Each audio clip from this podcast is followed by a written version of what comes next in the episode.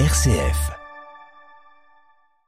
Chers auditeurs, bonjour. Transmettre la foi aux nouvelles générations est un acte primordial pour l'Église aujourd'hui. L'enseignement catholique est un acteur important, me semble-t-il, dans cette transmission. Alors, que se passe-t-il à l'école primaire, à l'âge où les enfants peuvent commencer la catéchèse ? Pour nous en parler, je reçois Annabelle, enseignante à l'école Sainte-Jeanne d'Arc à Patay, un établissement en milieu rural. Bonjour Annabelle. Bonjour. Annabelle, pouvez-vous nous présenter rapidement votre école ? Notre école est une petite école rurale de 4 classes qui va de la petite section au CM2 et donc 4 classes toutes à double niveau. Et aujourd'hui, elle compte 97 élèves. Votre école est donc un établissement catholique d'enseignement. Dans votre emploi du temps, une heure est consacrée à l'enseignement religieux, qui ici n'est pas de la catéchèse. Comment se décline la transmission de la foi dans votre projet éducatif ? Alors, la transmission de la foi, elle a sa place dans notre projet éducatif, autour à peu près de 3 pôles, qui sont de respecter les croyances de chacun et de chaque famille, de transmettre au cours de nos célébrations, nos temps de prière, le message de l'Évangile. Et puis au quotidien, d'essayer d'apprendre à nos élèves de cultiver la paix, la solidarité et la tolérance entre eux. Donc tout ce qui est vivre ensemble. Tout à fait.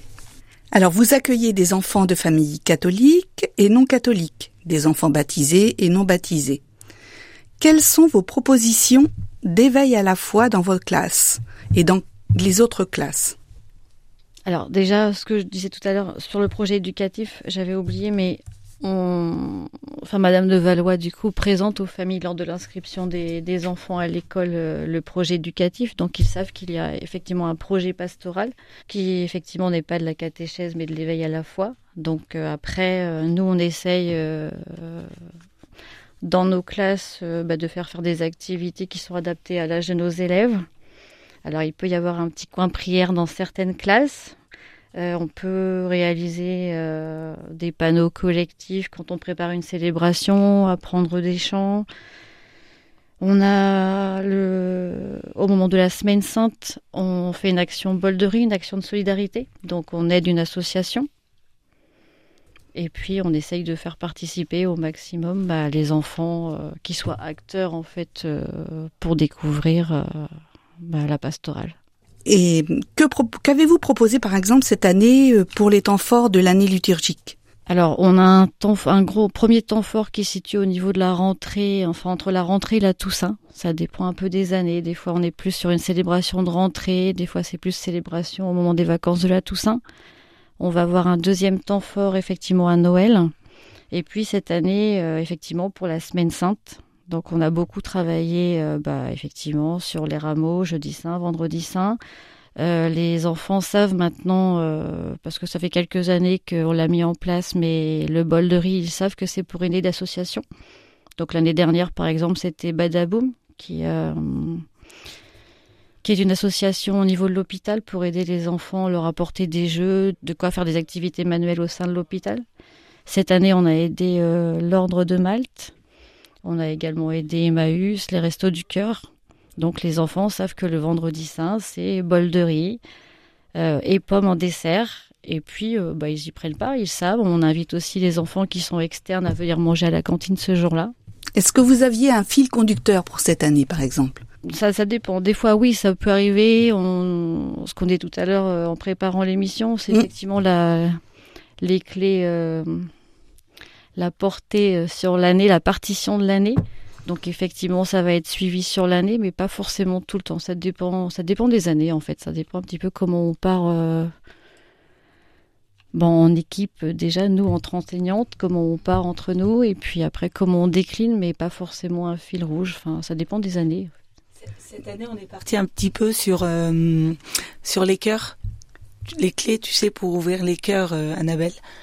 Pour la première célébration, oui. Ouais.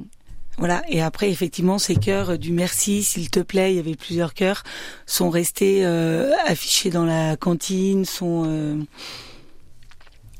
font partie du coin prière, justement. Il y avait le cœur de la prière. Il y avait différentes clés qui nous permettaient d'ouvrir différents cœurs. Et alors, les enfants faisaient quoi dans ce cadre-là ? Alors, les enfants, ils avaient illustré, en fait, le cœur, les clés. Et puis, ils avaient écrit plein de petits messages, en fait, qui représentaient soit le cœur du merci, le cœur du s'il te plaît, le cœur du bonjour, le cœur du bonsoir. Voilà, tu peux nous aider, Aignan, si je me souviens plus. Pouvez-vous me parler de la partition que vous aviez fait il y a 2 ans alors ? Alors c'était en fait l'idée était d'écrire une partition de musique sur la partition de ce qu'on allait vivre tout au long de l'année dans nos classes en fait. Donc chaque classe avait créé sa portée, chaque élève avait posé, décoré sa note de musique.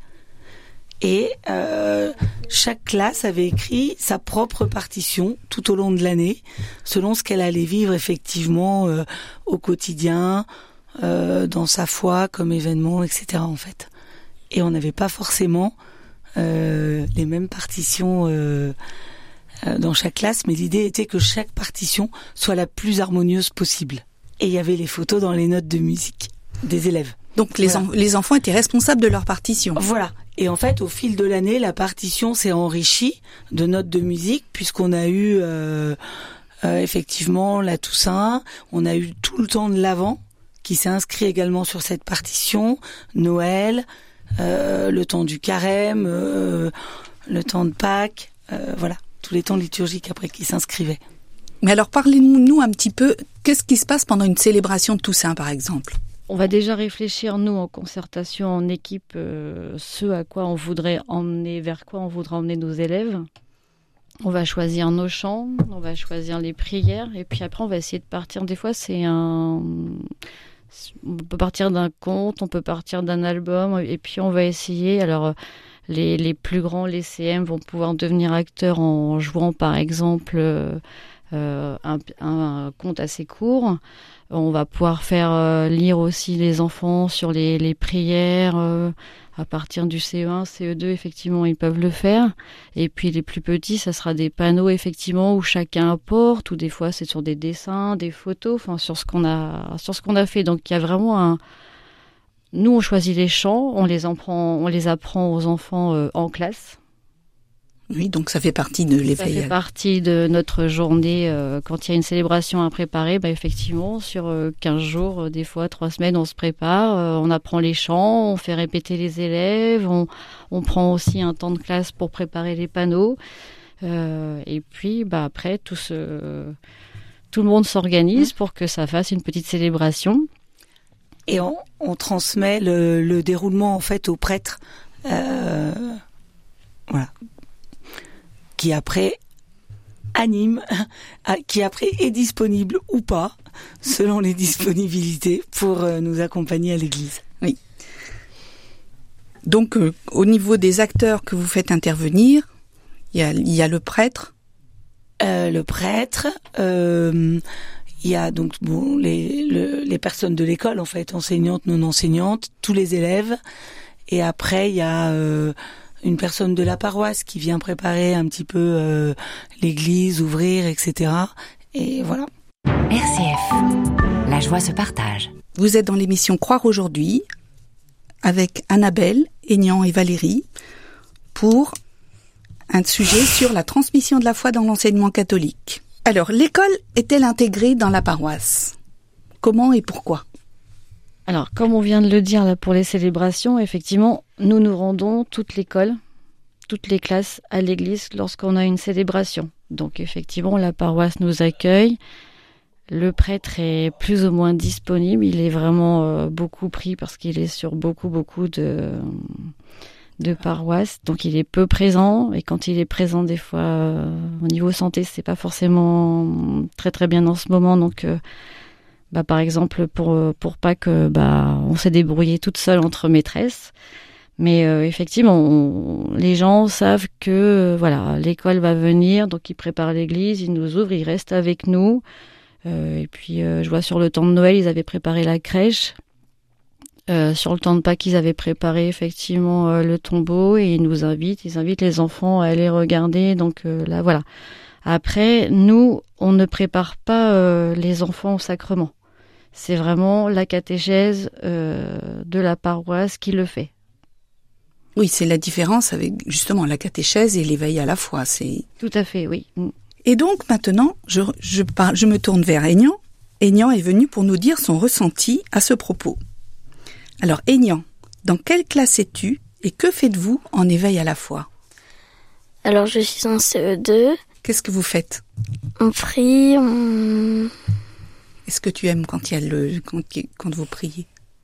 Bah oui, beaucoup. Est-ce que cela t'intéresse ? Bah oui. Mais tu ne fais pas que prier aussi dans l'éveil à la foi, qu'est-ce que vous faites ? Non, aussi on prépare le carême, le bol de riz. Alors, qu'est-ce que vous préparez pour le bol de riz ? Vous préparez des prières ? Vous préparez des chants ? Des chants.